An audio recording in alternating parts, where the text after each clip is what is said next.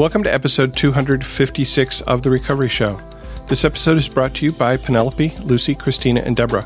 They used the donation button on our website. Thank you, Penelope, Lucy, Christina, and Deborah, for your generous contributions. This episode is for you. We are friends and family members of alcoholics and addicts who have found a path to serenity and happiness. We who live or have lived with a seemingly hopeless problem of addiction understand as perhaps few others can. So much depends on our own attitudes, and we believe that changed attitudes can aid recovery. Before we begin, we would like to state that though we at The Recovery Show may be in a 12-step program, we represent ourselves rather than the program. During this show, we will share our own experiences. The opinions expressed here are strictly those of the person who gave them. Take what you like and leave the rest. We hope that you will find something in our sharing that speaks to your life. My name is Spencer, and I will be your host today. Joining me today is Tom. Welcome, Tom. Hey, thanks for having me on today. I appreciate it. And I asked you to pick a reading to open with that had some meaning for you. So page 74, which is March 14th of Courage to Change, is The Pigeon Story. And I'll go ahead and read that. One beautiful day, a man sat down under a tree, not noticing it was full of pigeons. Shortly, the pigeons did what pigeons do best. The man shouted at the pigeons and he stormed away, resenting the pigeons as well as the offending material. But then he realized that the pigeons were merely doing what pigeons do, just because they're pigeons and not because he was there. The man learned to check the trees for pigeons before sitting down. Active alcoholics are people who drink. They don't drink because of you or me, but because they're alcoholics. No matter what I do, I will not change this fact, not with guilt, shouting, begging, distracting, hiding money or bottles or keys, lying, threatening, or reasoning. I didn't cause alcoholism. I can't control it, and I can't cure it. I can continue to struggle and lose, or I can accept that I am powerless over alcohol and alcoholism, and let Al-Anon help me redirect the energy I've spent on fighting this disease and into recovering from its effects. Today's reminder, it's not easy to watch someone I love to continue to drink, but I can do nothing to stop them. If I see how unmanageable my life has become, I can admit that I am powerless over this disease. Then I can really begin to make my life better. It stands to reason that a change in us will be a force for good that will help the entire family. And that's from How Can I Help My Children? Which I believe is a pamphlet, an Al-Anon pamphlet. Your meeting may stock it, and if it doesn't and you want to know about it, then you should ask the literature person at your meeting to get it. Thanks for the reading, Tom. And I understand, sort of why you picked that reading. Seems like it was relevant to your life. So why don't we talk a little bit about maybe what first brought you to Al-Anon? Yeah, thanks. So I haven't had an opportunity on the podcast. I've been on just a couple times to share that, and I appreciate you asking me on to share that. As I keep coming back, the story keeps changing, and you would think they would just always stay the same. The truth is the truth, right? But it's funny how awareness changes as I stay in recovery.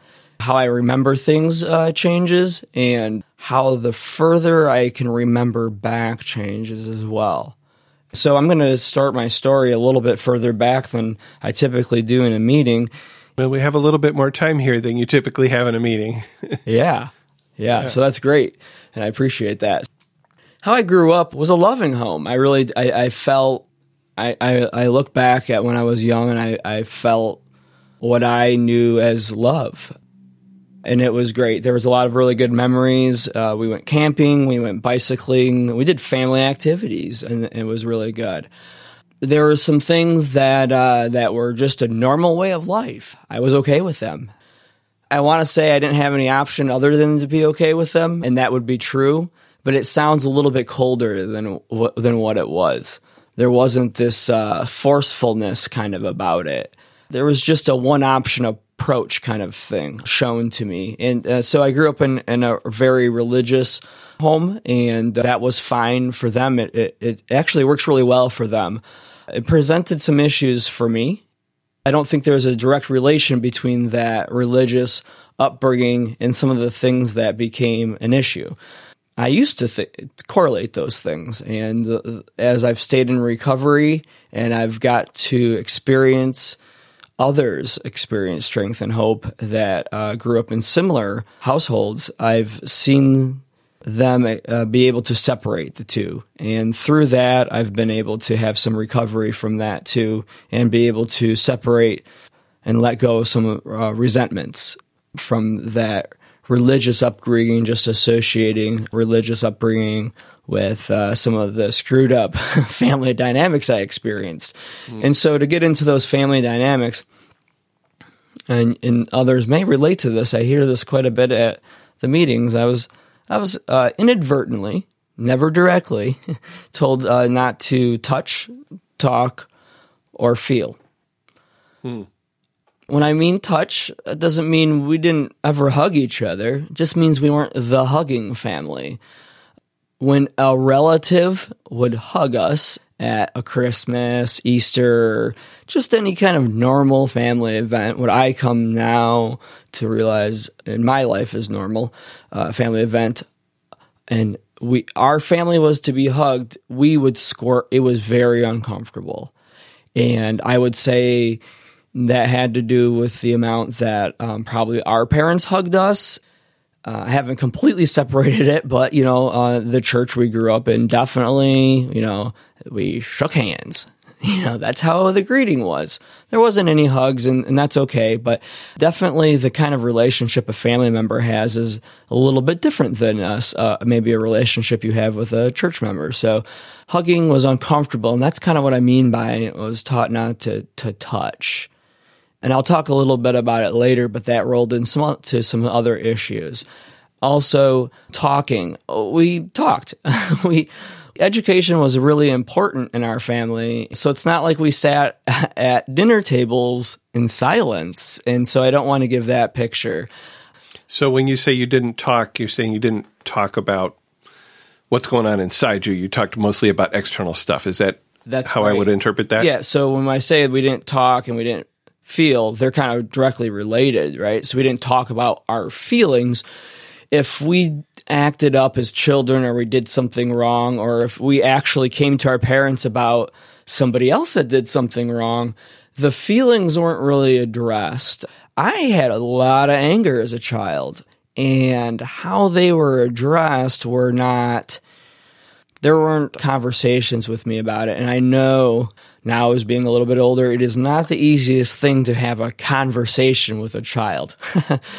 Their ability to comprehend what an adult's saying is limited, and I understand that, but I don't recall an attempt.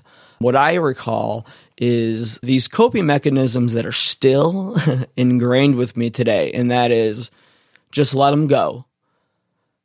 Go to your room. Go ride your bike. If I had a babysitter, they were instructed, if Tom gets frustrated or angry, just let him go, ride his bike, and he will come back. And you let him go as long as he needs to be gone. There was never this thing. There was this extreme coping by my parents that was like a grounding type deal, where it was room, which was isolation, and discipline, all wrapped up in one. And or the isolation of fleeing on bike or walking, usually was on bike because I could get further away quicker, more quickly, And that was like a rewarding kind of isolation. So in both cases, I was taught what I've now learned and kind of broken it down to. I was taught not to talk about what I was going through. And I internalized all of it, which really just led to more frustration, resentfulness, and anger. And it snowballed. And then the feelings, too, go right along with that. I didn't know if somebody asked me what I was feeling, especially just, not too long ago. I would not even name feelings. I would say something like cold. That's not a feeling.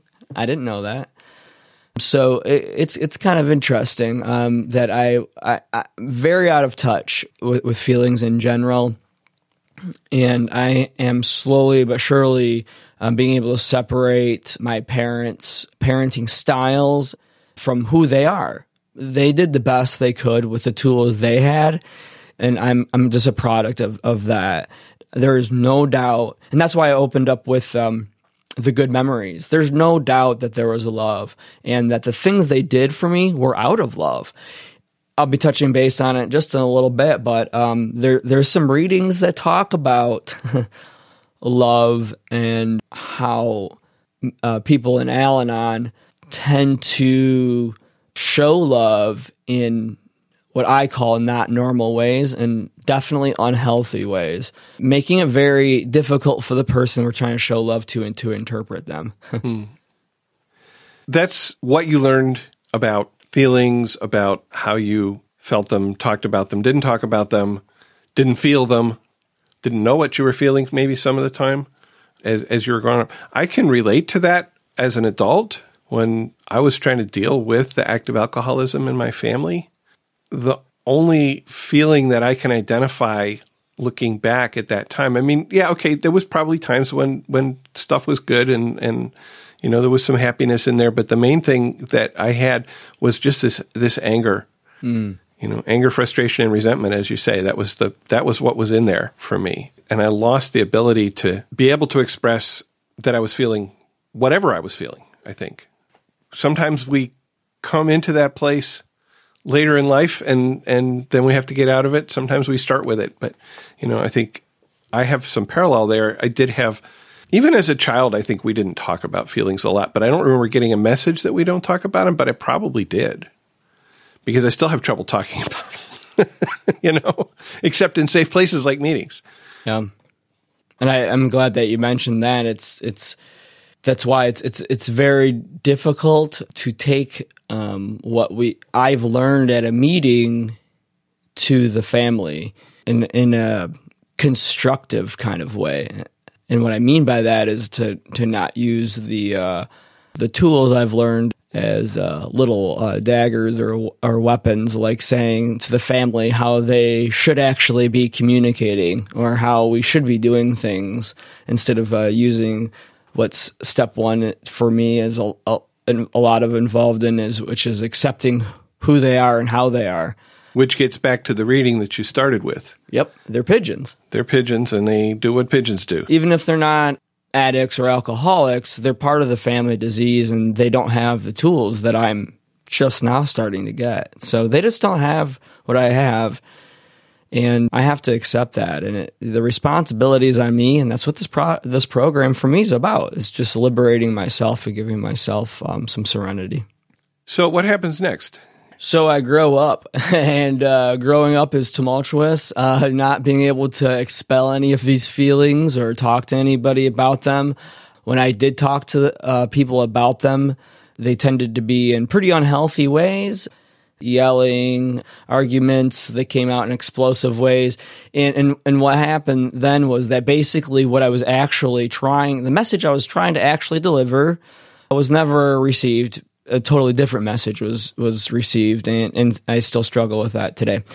There was just a cycle of rebellion. There was so much pain and anger associated with my upbringing that I did a total 180. I went the other way. I wanted to have nothing to do with religion anymore. Anybody that didn't drink, there was no drinking in my family. Something else I should mention is that separates my story from a lot of the stories I hear in Al-Anon is that I didn't have an active alcoholic parent. I didn't see drinking. That was actually talked about in my family, and it wasn't allowed. We didn't cook with wines. I asked about it. We were totally abstinent from wine, alcohol completely. That was just like one of those things I was referring to earlier. That was just the one option, and so we went from there. There wasn't a lot of discussion as to other family members that struggled with drinking, and that had anything to do with why we didn't have alcohol in the house. So, looking back now as an adult, do you identify that there was alcoholism in the surrounding family? Is that what I'm hearing you say? Yeah, there was. Or at least problem drinking, if we don't necessarily identify it as alcoholism. I won't identify other people. Right. Definitely. I'm trying to move away from that. Yeah. I would say in early recovery, I would say, yep, that's the guy. He fits the bill. Check boxes. And my father actually fits right in the category of a portion of his life had some problem drinking, and I didn't find out until after I was in recovery. And that was a little bit earth-shattering for me. That shook some foundations. So he had some problem drinking. My mom came in and rescued him. This might sound familiar, and brought him to the church. He did actually abstain the rest of his life. He never had another drink, and that's why. And that's the father that I know. But there were some things set into motion that I've come to know is some people call shortcomings, character defects, isms that weren't taken care of by the church, I guess you could say, that I inherited. I got them without any intention. I didn't go on a quest to become like my father that I never saw, but I saw portions of him. I saw an angry father, an explosive father, and a father that loved me. But sometimes it was very confusing situations where he showed his love through anger. Wow, that's a confusing scenario. Yeah. His brother that I had almost no relationship with my uncle. I remember meeting him but a handful of times. None of them were too disturbing. One time I came in to my uncle's apartment and saw a bunch of photographs on the wall that weren't age appropriate for me, and found out that he wasn't just a photographer for GM, I guess we'll say. I see. And so I was told that was the reason why that, we didn't have a close relationship with that uncle. And then later on, I found out that there was a lot of drinking going on with him as well. I didn't see any. And that could be, my parents could have tried to control that. That would make sense. I'm not sure. But I see some patterns there with him. And then also, as talking with my mother, I asked her, I was trying to find out about the, as I called it, the mental health of the family. She's not quite in tune with the disease of alcoholism, or the term mental health, but she's a little bit more friendly to that term. So I use that one. And she told me about my dad's mother that worked in the 20s for Henry Ford, downtown Detroit, and that she had been put on leave for stealing pills and taking them. And I was like, oh, that sounds a lot like an addict. Yeah. So I see a pattern, So yeah. There's my dad's mother and at least one of the brothers likely, and then maybe possibly my father. So sometimes I relate as an adult child of an alcoholic. If I go through and take their little quiz or their test to see if I relate with every one of those things. Mm-hmm. Whether or not I in that process, I don't have to say whether he is one or not one, because that checklist is about me and how I feel and some of the scenarios and family dynamics that I grew up in, and I check mark those. So I grew up into some of those cycles that my dad showed, and though I thought I was running as far away from the way I was being brought up, I ran right into them. I ran into problems with alcohol myself. It was a rude awakening, and I went through quite a few years of trying to find out in quotes, the real problem, which was everything but the drinking. It was the group of friends I was with. It was the places we were hanging out. It was specific people in the group of friends. And it was everybody but me or the drinking. Mm-hmm. Sometimes it was the other people's drinking. And that could have definitely been part of the problem. But luckily, I did find recovery, and I hit my rock bottom in that program, and that's kind of what brings me up to the to the beginning of my Al-Anon story. So, I had just gotten into recovery in the AA program, as a lot of alcoholics do. I did the extreme thing of kicking everybody out of my life, whether they had been there to support me legitimately, with all the tools they had or didn't have or not. They were out. I stopped communicating with nearly everybody. There was a lot of people that reached out to me when they knew what I was going through and told me that they wanted to continue a friendship with me, and that drugs, alcohol did not ever have to be involved, and that they wanted to make sure that I knew that they didn't see our relationship or friendship having anything to do with those things. Hmm. Those people got kicked out too, just to be sure. So you were kicking people out because you were thinking that this problem had something to do with the friends you were with, or just because you didn't feel comfortable with? What? So there's a lot of things going on there. Part of it was just this, in quotes, the scene I was in. They're all part of it. So it was kind of just one big trigger. There was a concern about, how do I hang out with these people without any of those things, without talking about, like, this thing of what we did, this scene, which was a nightclub scene, a music scene.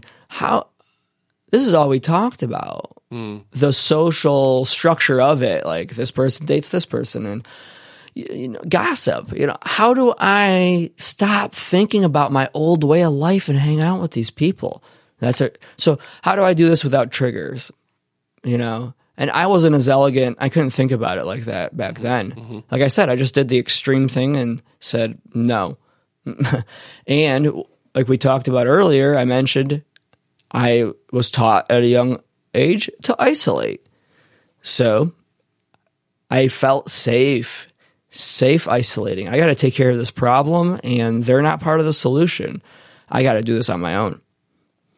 I've gotten a little bit more in depth now in my recovery and realized that that wasn't necessarily the answer, and I didn't need to do all that. But that was part of my journey, and that's what happened. And part of my journey now is to rekindle some of those friendships with those people that did try to reach out. And so a loved one reached out to me and said to me, there's a program for friends and families of alcoholics. And I said, well, that's really good for them. I'm glad. It's really good for them. It's, I'm so glad I've got my program now. It's been really good for me. And I'm so glad that that the people that maybe that I hurt or others have hurt, that they have a place to go. Okay. So it was good for them, not a solution for me. This loved one tried explaining to me that these people that I had spent a significant amount of my life with, developmental years even, had affected my life in not a good way necessarily. And I could not even come close to being able to comprehend that. I said, they're gone. I don't get it. How could they still be a problem? And wouldn't they need to go into recovery? What am I supposed to do about it? Or what are they going to do? Teach me how to fix them? That was my first thought. This loved one was very convincing that I should go to my first meeting, and asked me a lot to go. So one of my coping mechanisms is to just give in, to shut the person up. So I went to my first Al-Anon meeting. It was different from a structure that I have become familiar with as, we'll just put it in quotes, normal. It was not a meeting in the format that you now find helpful or comfortable. Is that another way to put that? Yeah, sure. They didn't have the normal introductions, an introduction that many of the meetings that I go to, almost all of them, they didn't even have that, as I recall. It could have, but I don't remember it. Mm-hmm. It was my first one. Those things tend to go by a blur. Blur, yeah. So it could have. I'm not here to actually say negative things about the meeting. I'm here just to talk about how I came out of that meeting. You didn't connect with that meeting. Certainly not. I told that person, well, thank you for I'm glad I went to that meeting, but those people I'm not sure why they're there. I just didn't see a common theme. I heard about a lot of them control. I heard it was just probably reflective of my mental state, really. But I heard about them controlling a lot of people, whether they could or couldn't bring booze on their boats. I just left with an uncomfortable feeling. I felt like I could get any of that from an AA meeting, to be quite frank with you. So It didn't seem like they were talking about relationships or about the effects that others had left in their lives, which is why I was being told to go there. Right. So the specific problem that I was being sent there for wasn't even close to address. So I said, this is not for me. Thank you. And the person laid off of me. So problem solved. Yay.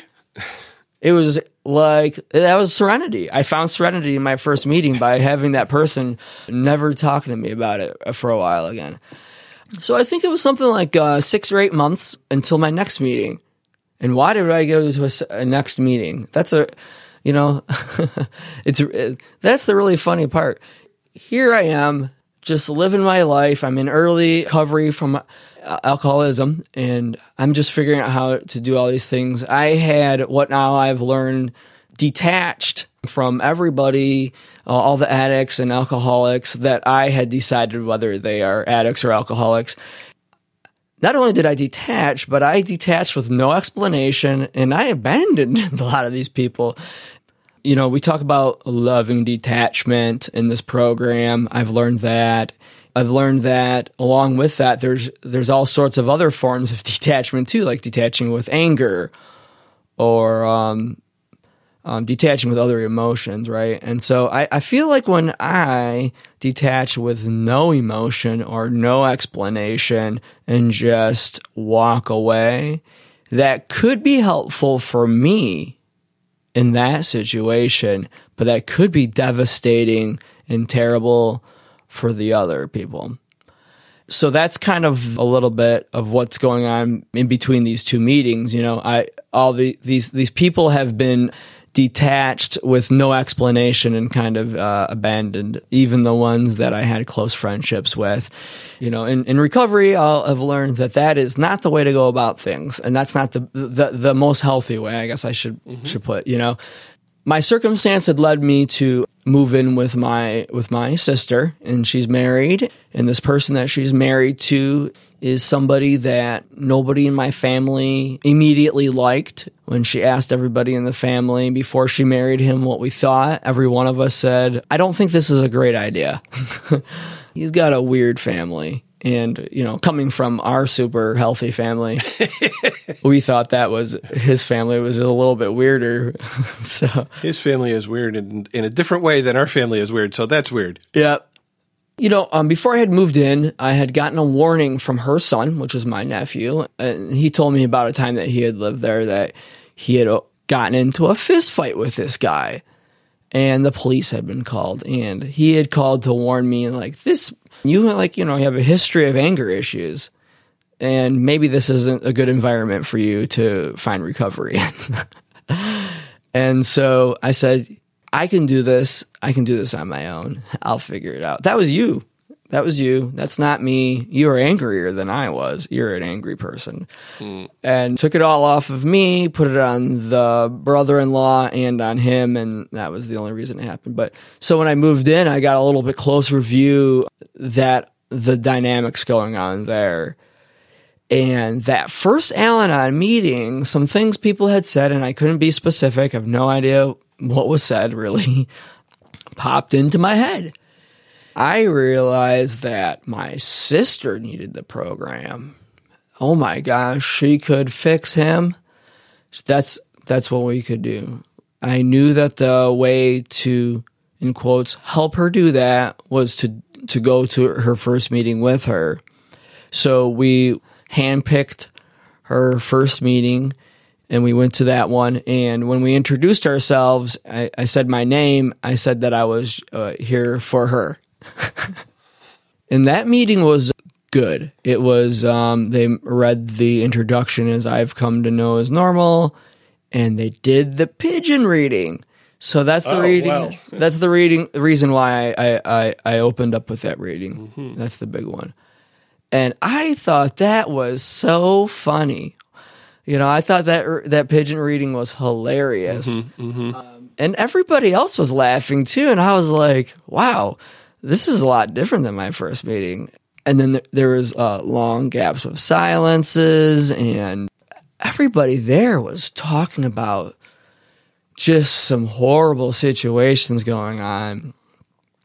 And they were opening up in ways that I could not believe. I could not believe the stories that these people were sharing.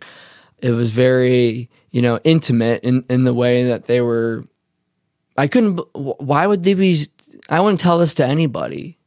These are the things that I would keep in to my dying day.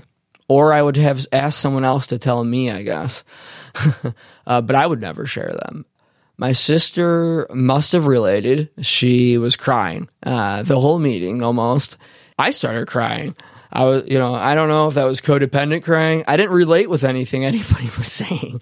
But I was sitting there just, I don't know if all guys do this, but I was trying to shove my tears back into my face to the palms of my, with my, my wrists and my hands, or like, I would look up to the sky. So look up so that nobody would, maybe it was allergies. I was just hoping that nobody would think I'm crying, because that's not what guys do.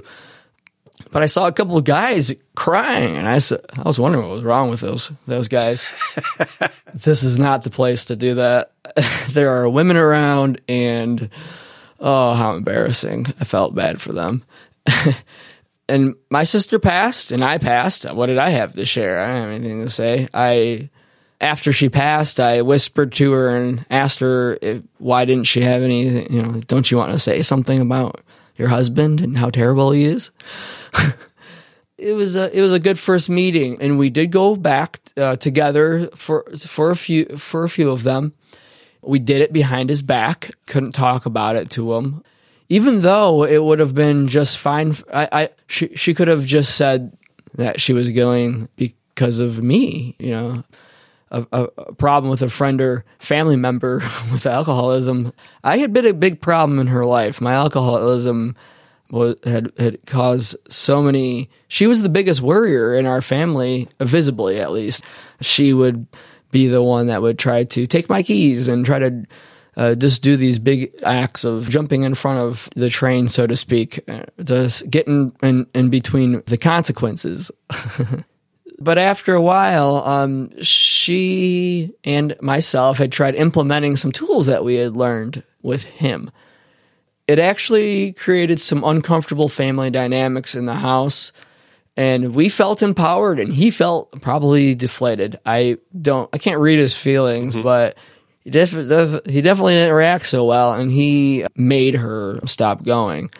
Very controlling person. It's one of the things I wanted to help her with and free her of that. And so it was a little discouraging to me. This isn't my problem. Why should I have to keep going back to this meeting for him or for her? But I did. I figured I should do it for her. And so I kept coming back to deliver the messages. And we had bought all the books, gave her all her homework assignments. And sometimes I did them myself just to make sure that I could relate with her and, text her and see if she had to actually make sure she was doing them, because she was pretty good at lying about it. So I wanted to be sure that she was doing her homework assignments. I love that homework idea. I've come to relate with a lot of shares with this. Yeah, about controlling? Yeah. So I really got involved in her recovery when it wasn't mine to get involved in. Right. Or mine to tell her she needed. And I might have been the one that needed more recovery than anyone. She wasn't the one coming to me asking for help. I was the one saying that, help. You were trying to force help on her. Yeah, right. And saying, hey, this guy's a big problem. And really, he was the biggest problem for me. He was a big problem for her, too. Trust me, I worried for her, as I also found out was a pretty common characteristic with other people at the meetings, was worry. Just worried about that phone call when she had to find a safe house or something when things got too far or whatnot. Those are the kind of worries that I had in that relationship, because the yelling would just get so intense sometimes. Mm-hmm. Over time, I kept coming back for me. And the reason I kept coming back for me is because I did start relating with a different thing. I started realizing that these homework assignments, which I didn't call them homework assignments, I would say what good manipulator would ever just be so blatant about it. I would say things like, don't you think that you should I would frame things in a way to make her agree that she thought she should be doing these things, and ask her if it would be helpful if I was her accountability coach and forced her, made her, kind of just take on this thing, whether she liked it or not. Untreated Al-Anons tend to be agreeable. So she, okay, yeah, you're right. So she did a lot of that. So I'm really glad that I kept coming back and hearing the message that she actually had become my problem person, and I was trying to control her. The dynamics from the first meeting to the point where I had started a big shift had happened, where I came in with him in mind to fix him inadvertently, or to help her fix him, and then really there was just this came to the realization or the awareness that this whole time I had just been manipulating and controlling her to solve her problems.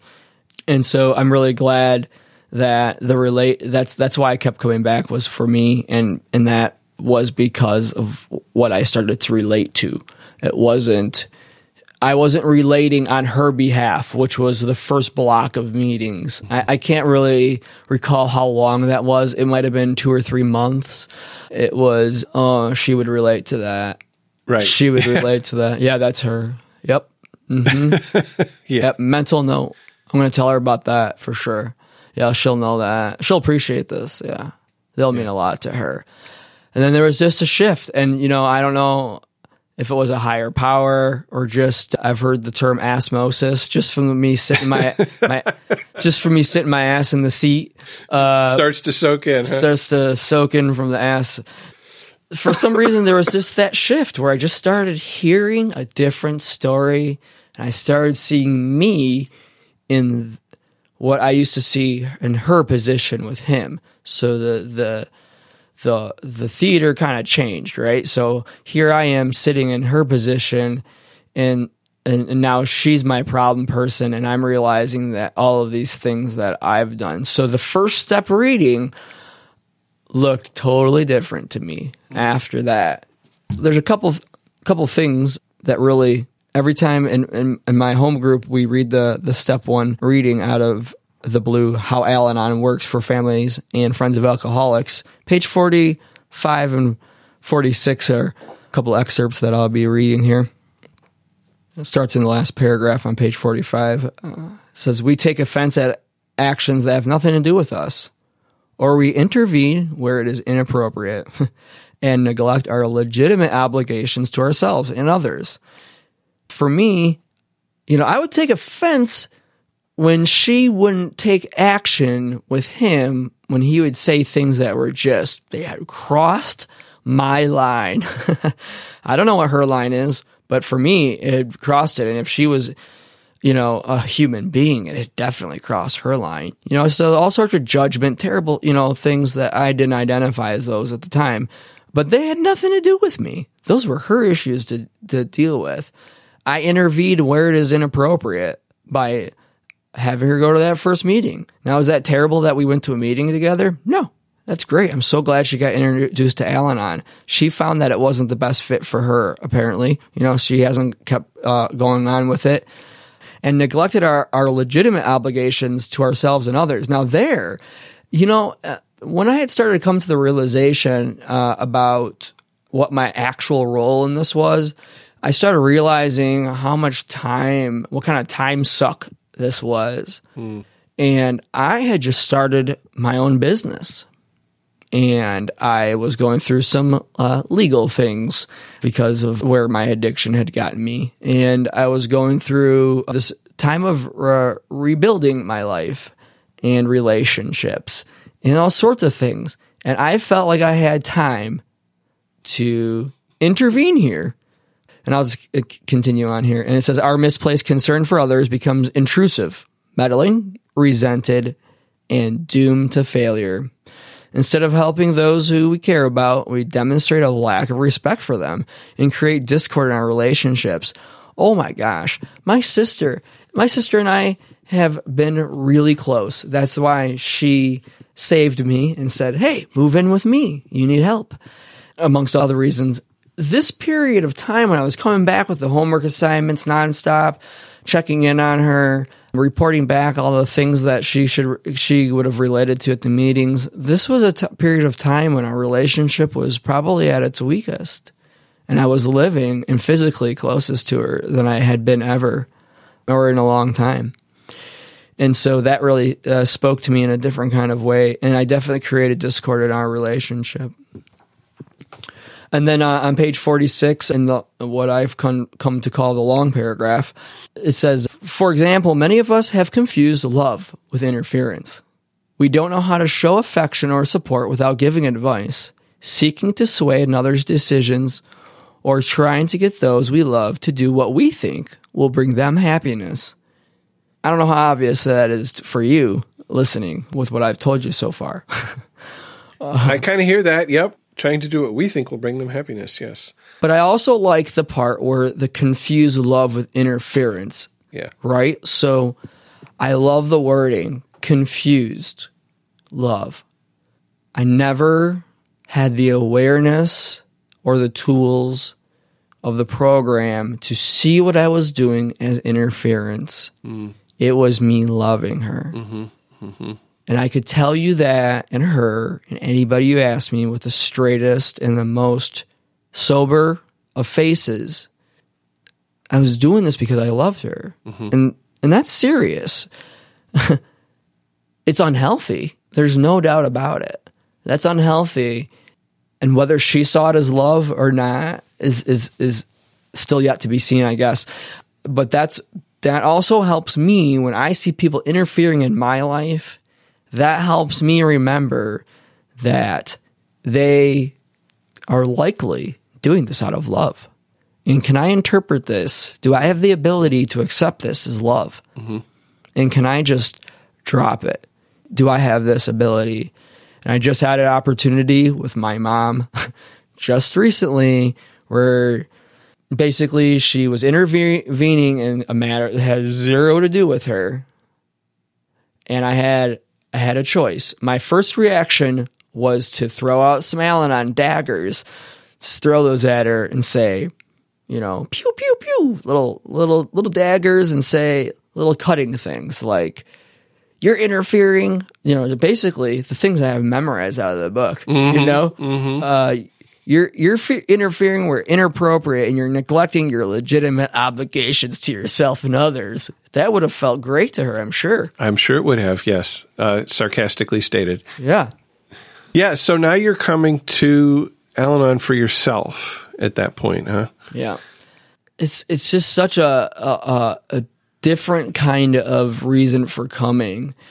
I'll tell you one thing that I struggled with after that was relating. I still actually had trouble relating because the common story was this direct person in my life is an active addiction or is going through this tumultuous thing such as early recovery, right? Or is claiming early recovery or whatever that might be. Mm-hmm. I was not in that circumstance. I was just looking for those little things like mm-hmm. the inadvertent, the super subtle manipulations. That was I was looking for my style, and they weren't always obvious. So I just kept coming back because I knew I should. So I want to throw out a phrase that I've heard in recovery rooms, which is identify, don't compare.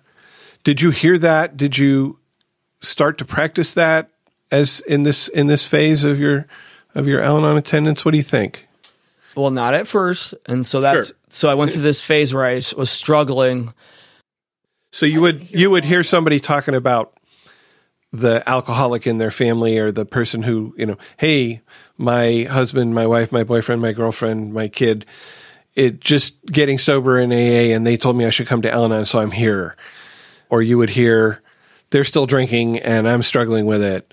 And maybe Al-Anon's helping me. And so would you just sort of then shut off those people in your head? No, I listen to them. Mm-hmm.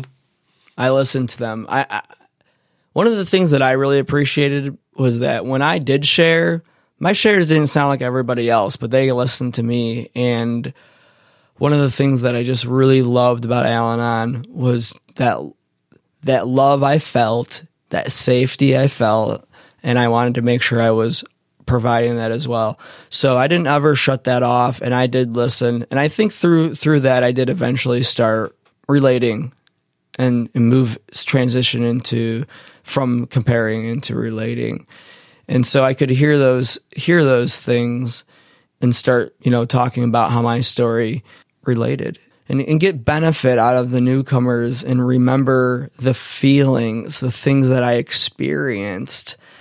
That took a little while, and still sometimes I struggle with it, the feelings that they go through, because they're just a little bit different.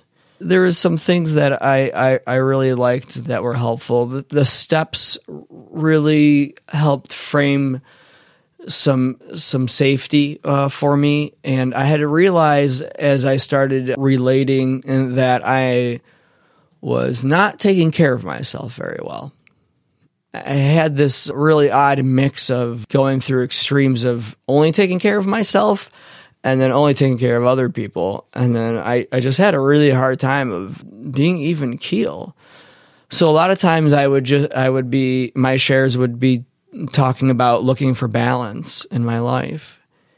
And that's what a lot of my early recovery was about. And I think it was maybe about a year and a half in that I got a sponsor and decided that I should start working the steps. And I had already completed the steps, I think, in the other program.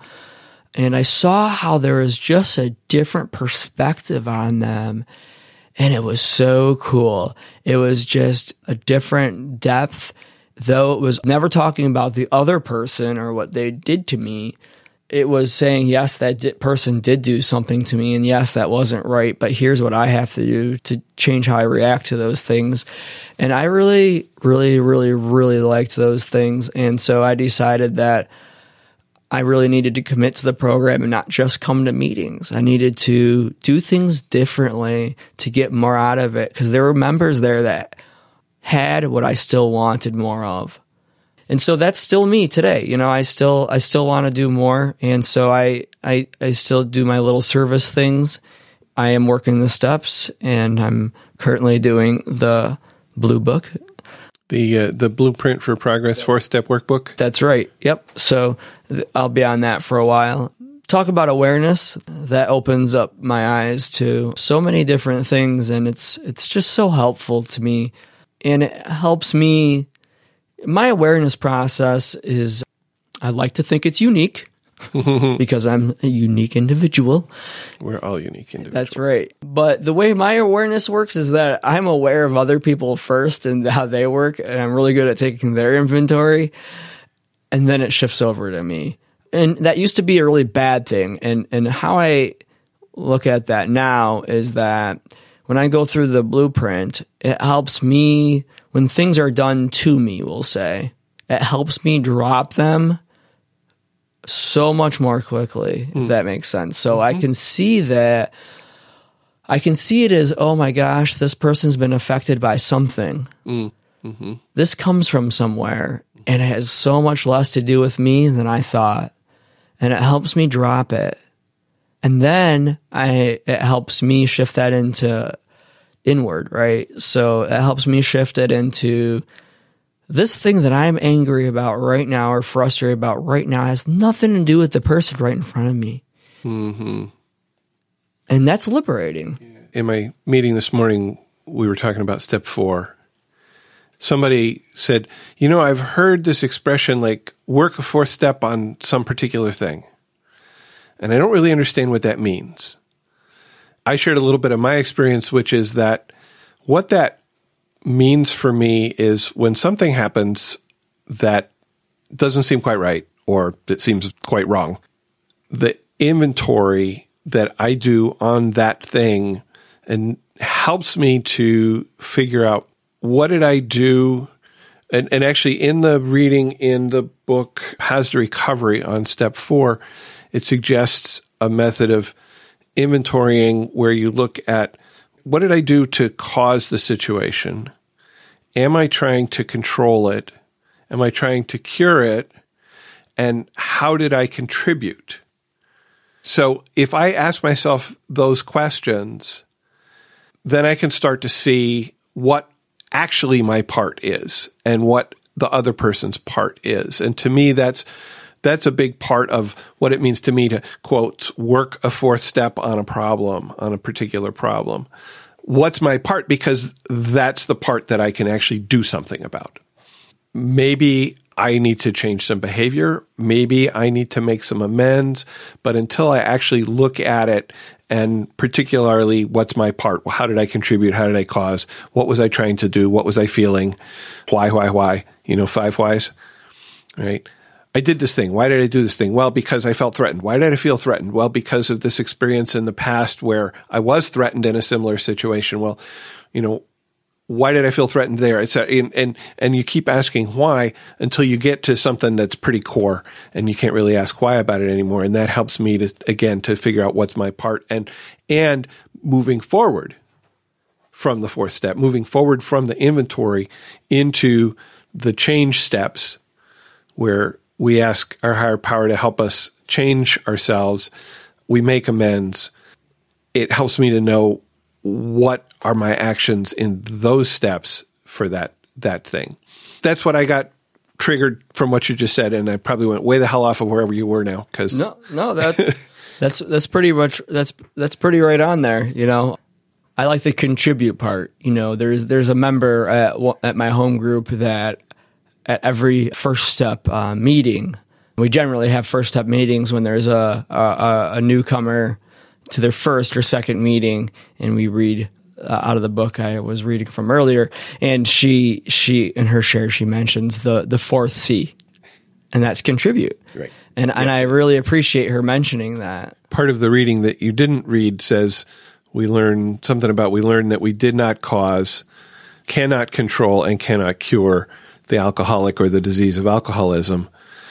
And then this person adds, but I can contribute to the unmanageability. I can contribute to the chaos, and I'm here so that I don't do that. You know, I mean, and maybe that's not what she says explicitly, but that's kind of the message, right? I did contribute, and that's one of the reasons I'm here. Yep. And you know, and it kind of, it's not just great for the newcomer, but it's great for a reminder to me about the enabling thing.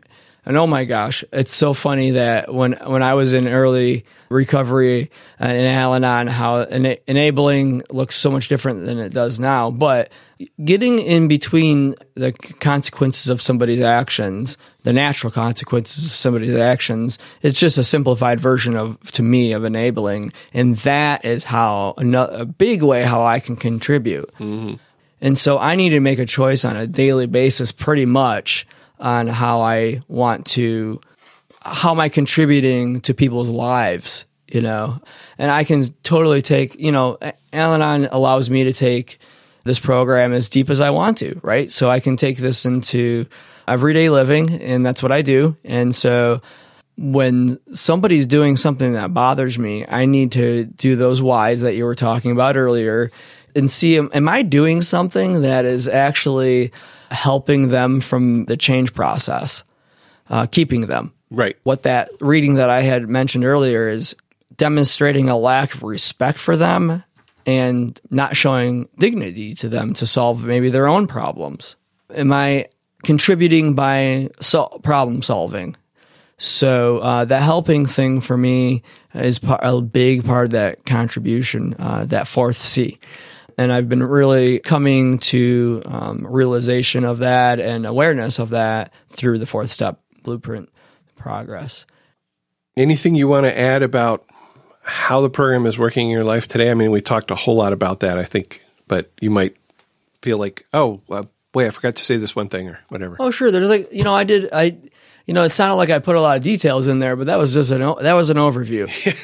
Yes. So I'll give you just some. Well, we're talking about decades of your life here, right? And, you know, in an hour or whatever. Right. So here's some recent things that I've used the tools of Al-Anon to help with my family dynamics, to help with my serenity, and to contribute less to what I believe to be family chaos. Unlike other times in my life where there was comfort in the chaos and chaos was normal, and this is how our family does things, and that's okay. Okay meant something different then.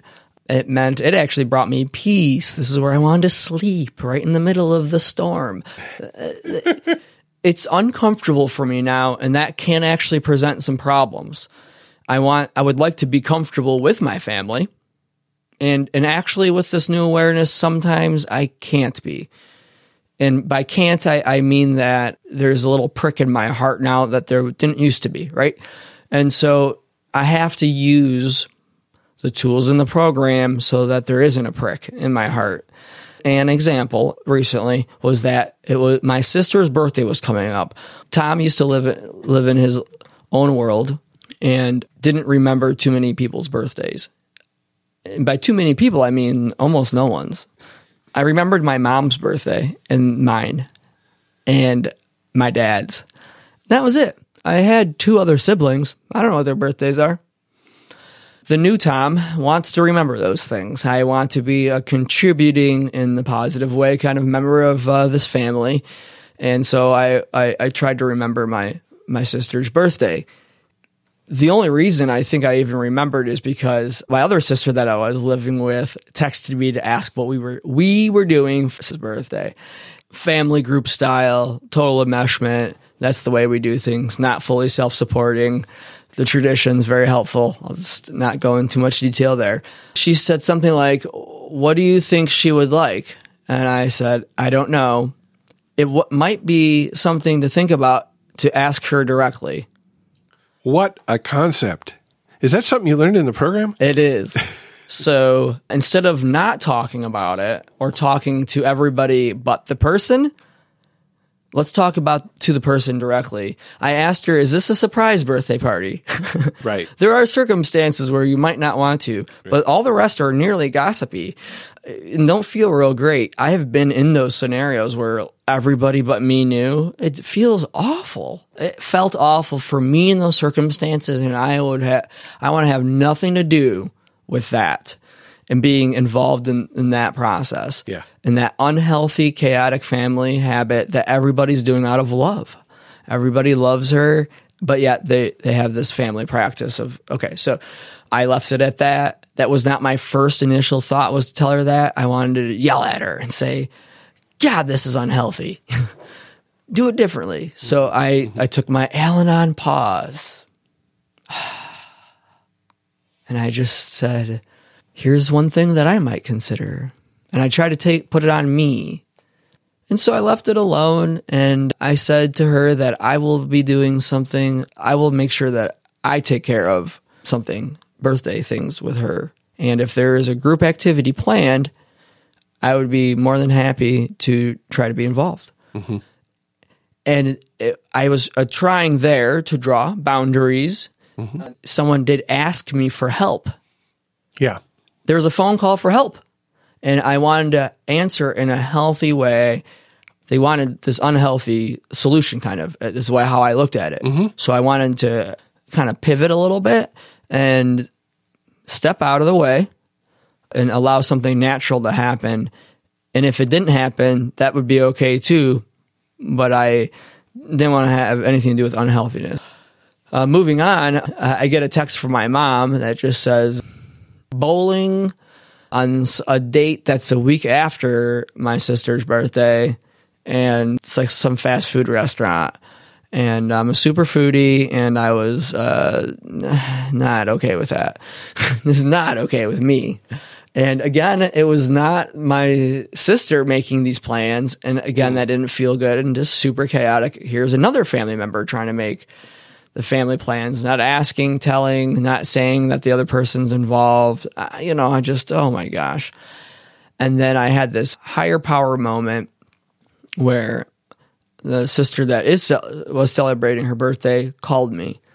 I pick up the phone, and it was an accidental call. She meant to call my mom. Uh-huh. That's why I was like, this is like a total higher power moment. This was meant to happen.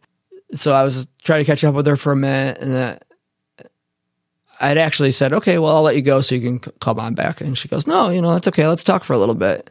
I said, this is definitely, that was my confirmation of higher power moment. I wanted to let it go and not just dominate. There's a concept there, not to dominate the conversation. Something else I'm learning in Al-Anon. We eventually got to the birthday. Yeah. I let her talk, and it was a two-sided conversation.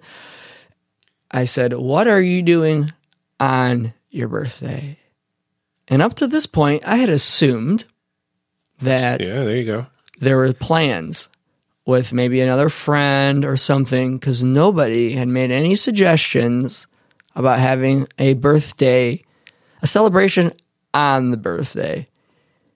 And she said, well, I'm actually not doing anything on my birthday. And it was kind of mind-blowing. I took an Al-Anon pause because I couldn't even believe what I had heard. Uh-huh. I was like, thank you. I was so happy. I said, well, would you like to go to dinner for your birthday on your birthday?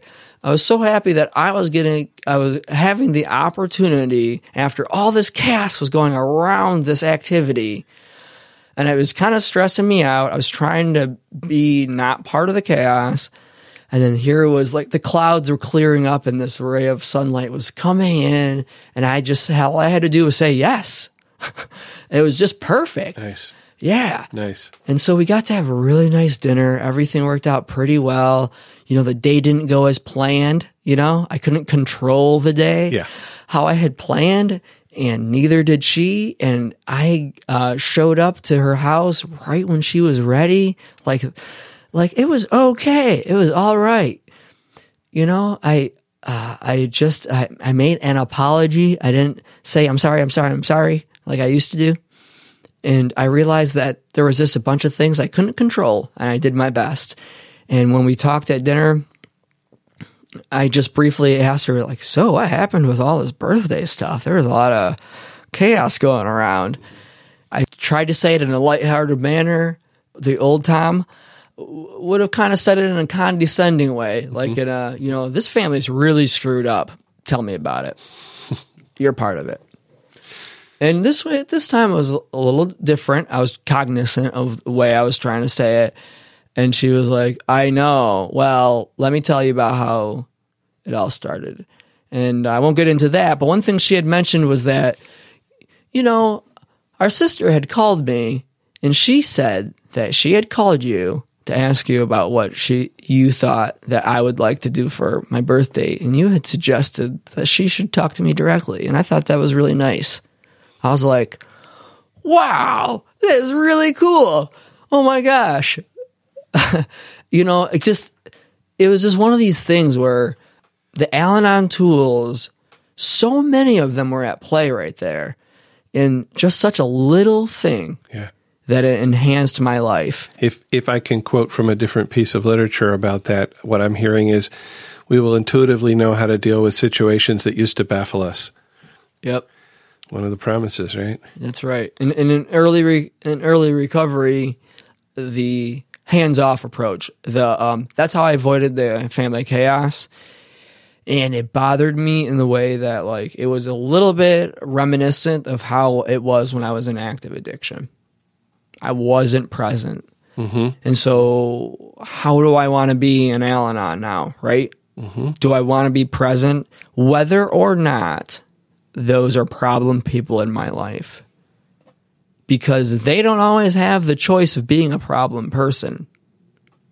And that's something I've recently am starting to become aware of. That these people don't always have the choice of being problem people in my life. And I have the choice of keeping them in that role. Mm. Oh, that's interesting. They didn't put themselves in that role. I put them there. Whether they have they been affected by the family disease, are they an addict or alcoholic, whatever the case may be, they affect me. Right. And only I can find that freedom. They don't have to do anything.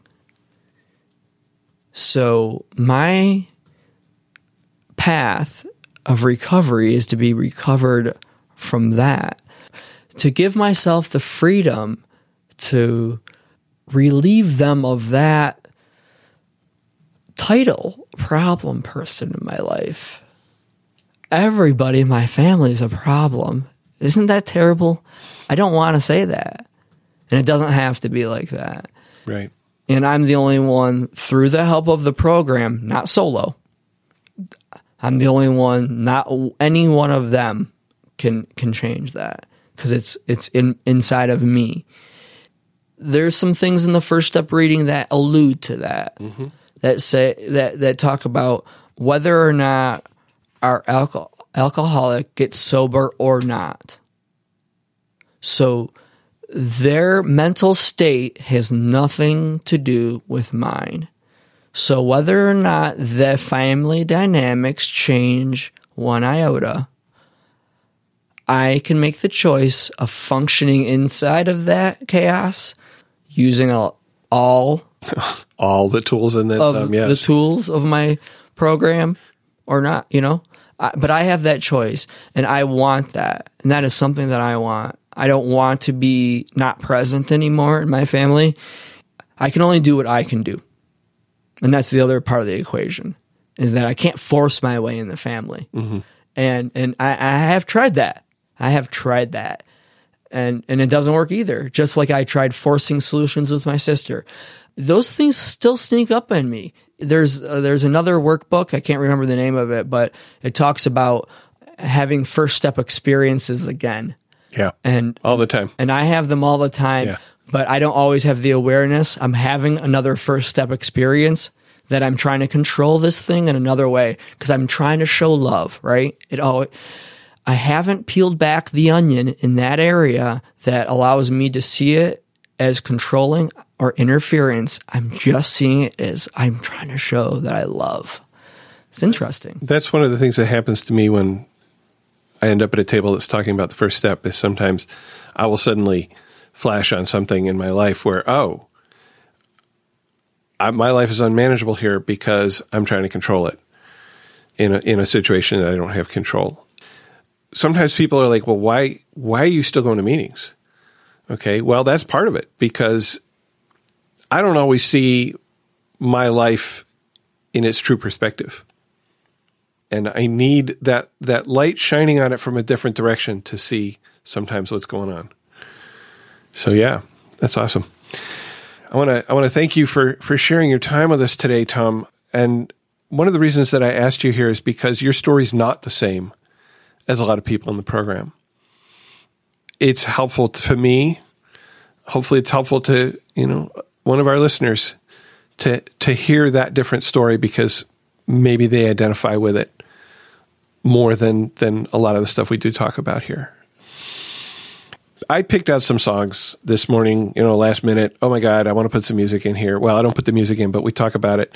And the first song that I picked is by Coldplay. It's called Fix You, because I just hear that so much in your story, that you were trying to fix people in your life. You were trying to do Al-Anon for your sister, to fix her, right? To fix her relationship with the problem people in her life. And the refrain of the song is, I'll fix you. And that's certainly where I was when I came in. You talked about your experience trying to fix. So it's like, yeah, this is a common experience that we have. And so I just love the song for that.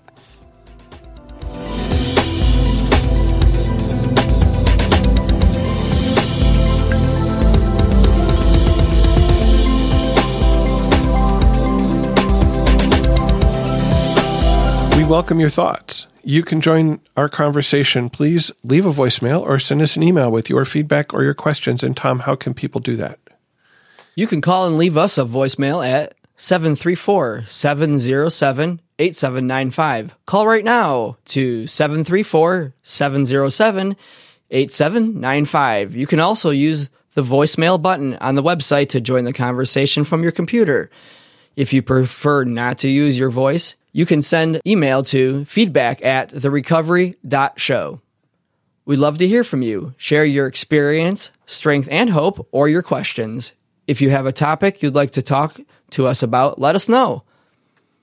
The website, which is therecovery.show, has all the information about the show. It includes notes for each episode, links to the music, and I also try to put in links to the books that we talk about readings from, so you can order them from Al-Anon.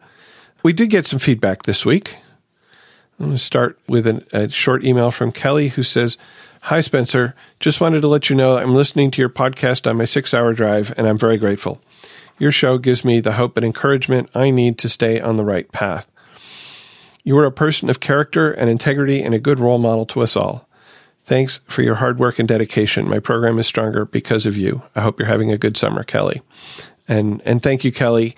I'm glad we can be there on a 6-hour drive. I certainly, when I'm driving long distances, podcasts keep me going, and I have a lot of recovery podcasts in my playlist, along with my playlist tends to be a combination of podcasts about recovery, about music, and about podcasting, along with some other random NPR podcasts scattered in there. But yeah, it's wonderful for driving. You want to read the letter from Cynthia? Sure.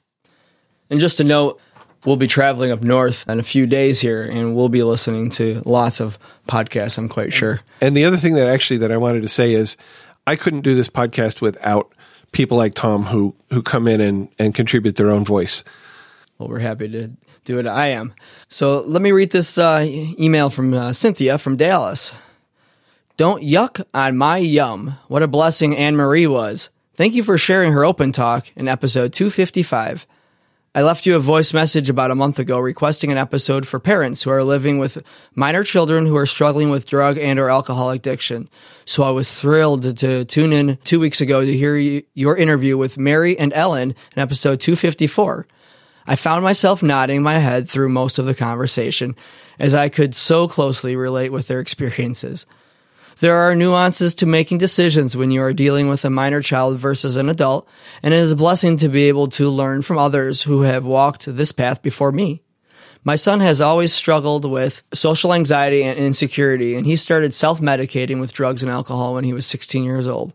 It has been a long 2-year journey for our family through rehab, therapeutic boarding school, and now a wilderness program. I'm thrilled to report that my son is about to enter a step-down program where he will live in a sober living dorm and start a junior college this fall. Throughout it all, I have learned much about myself and the role I played in enabling him through Al-Anon. I am grateful today for learning how to detach with love and allowing him the dignity of making his own decisions, even though I might not always agree with him.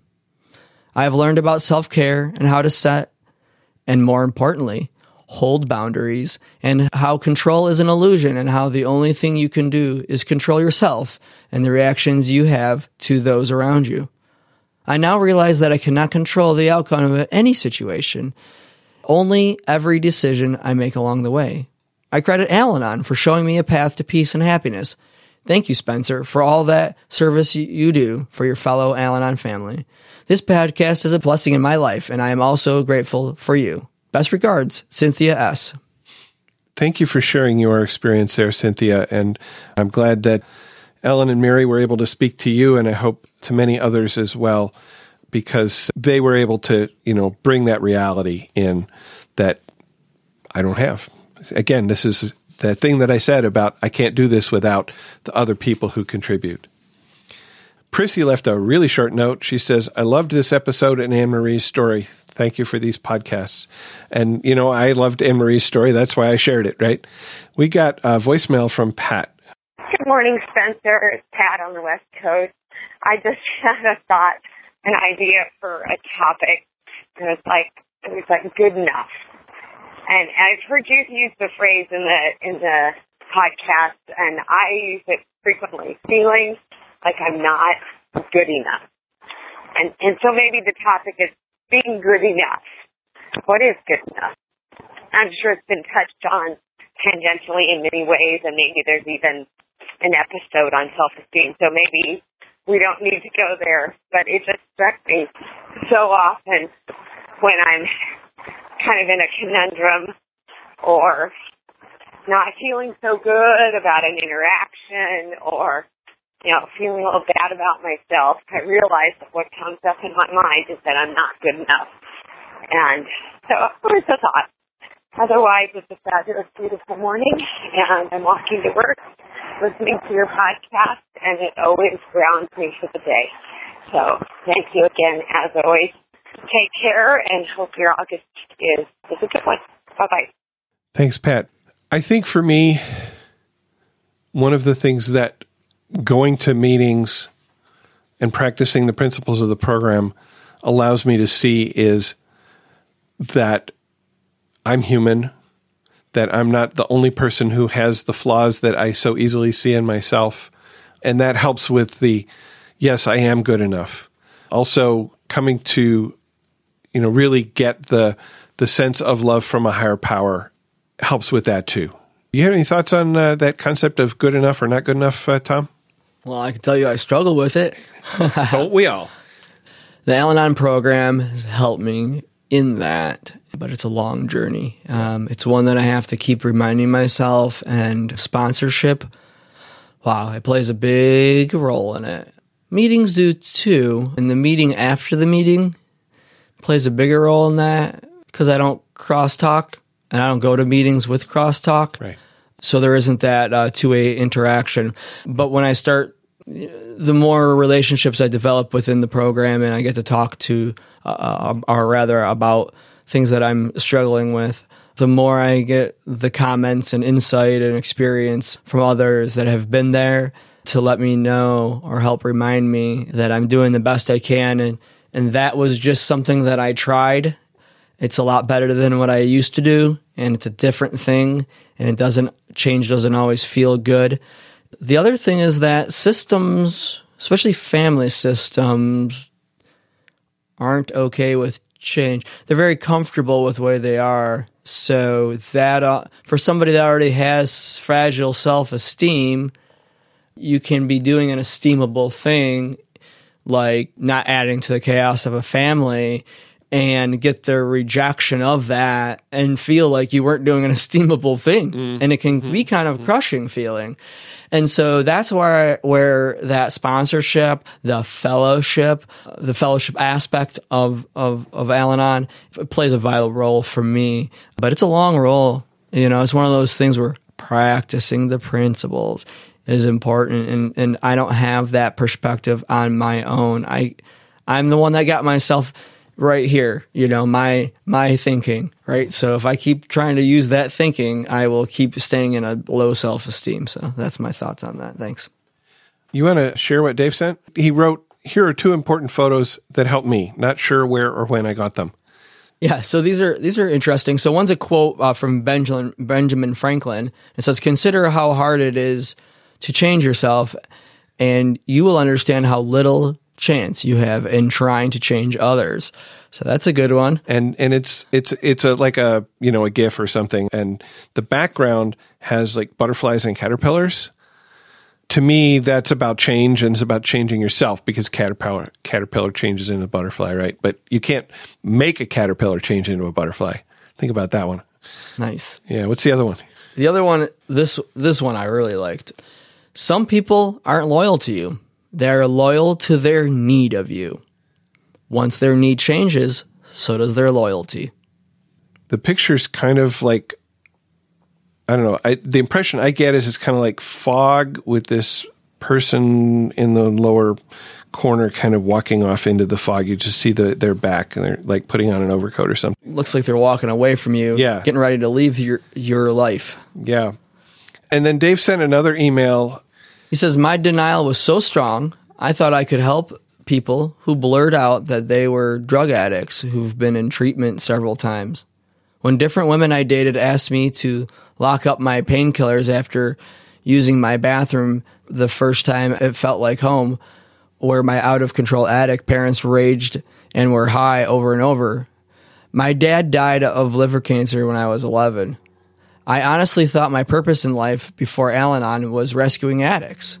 The ACOA quote about confusing love with pity shook me to my core. Dave W. Yeah, and so there's another one. We confuse love with pity. Mm. We confuse love with interference. We confuse love with pity. We confuse love with a lot of things. We think we're loving, but sometimes we're not. And that's, again, the program helps us to sort that out. Help me to sort that out. Eric and Jana both sent basically the same comment in response to Anne-Marie's talk, which if you've listened to Anne-Marie's talk, you'll know where it came from. They said, what a blessing. It doesn't cost you anything to listen to The Recovery Show, but we do have expenses. You can help to support us and keep us on the web and in your ear. We have a donation button on the website where you can support us directly, just like Penelope, Lucy, Christina, and Deborah did. Thank you for your support in whatever form you give it, whether it's sharing the podcast with your friends, simply direct them to therecovery.show, or just listening to us. We are here for you. The other song that I picked here today is by Paul Simon, is titled Still Crazy After All These Years. And, you know, I talked about why I keep coming back, because recovery is a process. For me, it doesn't end. I'm never going to be, you know, cured of my codependency. I'm just going to be in recovery from it. I'm never going to be cured of the desire to fix other people. I just can be in recovery from it. And as long as I keep practicing, my life will be better than without. And these lyrics from the song kind of capture a bit of that feeling for me. I seem to lean on old familiar ways, and I ain't no fool for love songs that whisper in my ears. Still crazy after all these years. Oh, still crazy after all these years. You can listen to both those songs on our website at therecovery.show/256. I also will put the pictures that Dave sent, so you can actually see them rather than just hear us describe them. And thanks, Dave.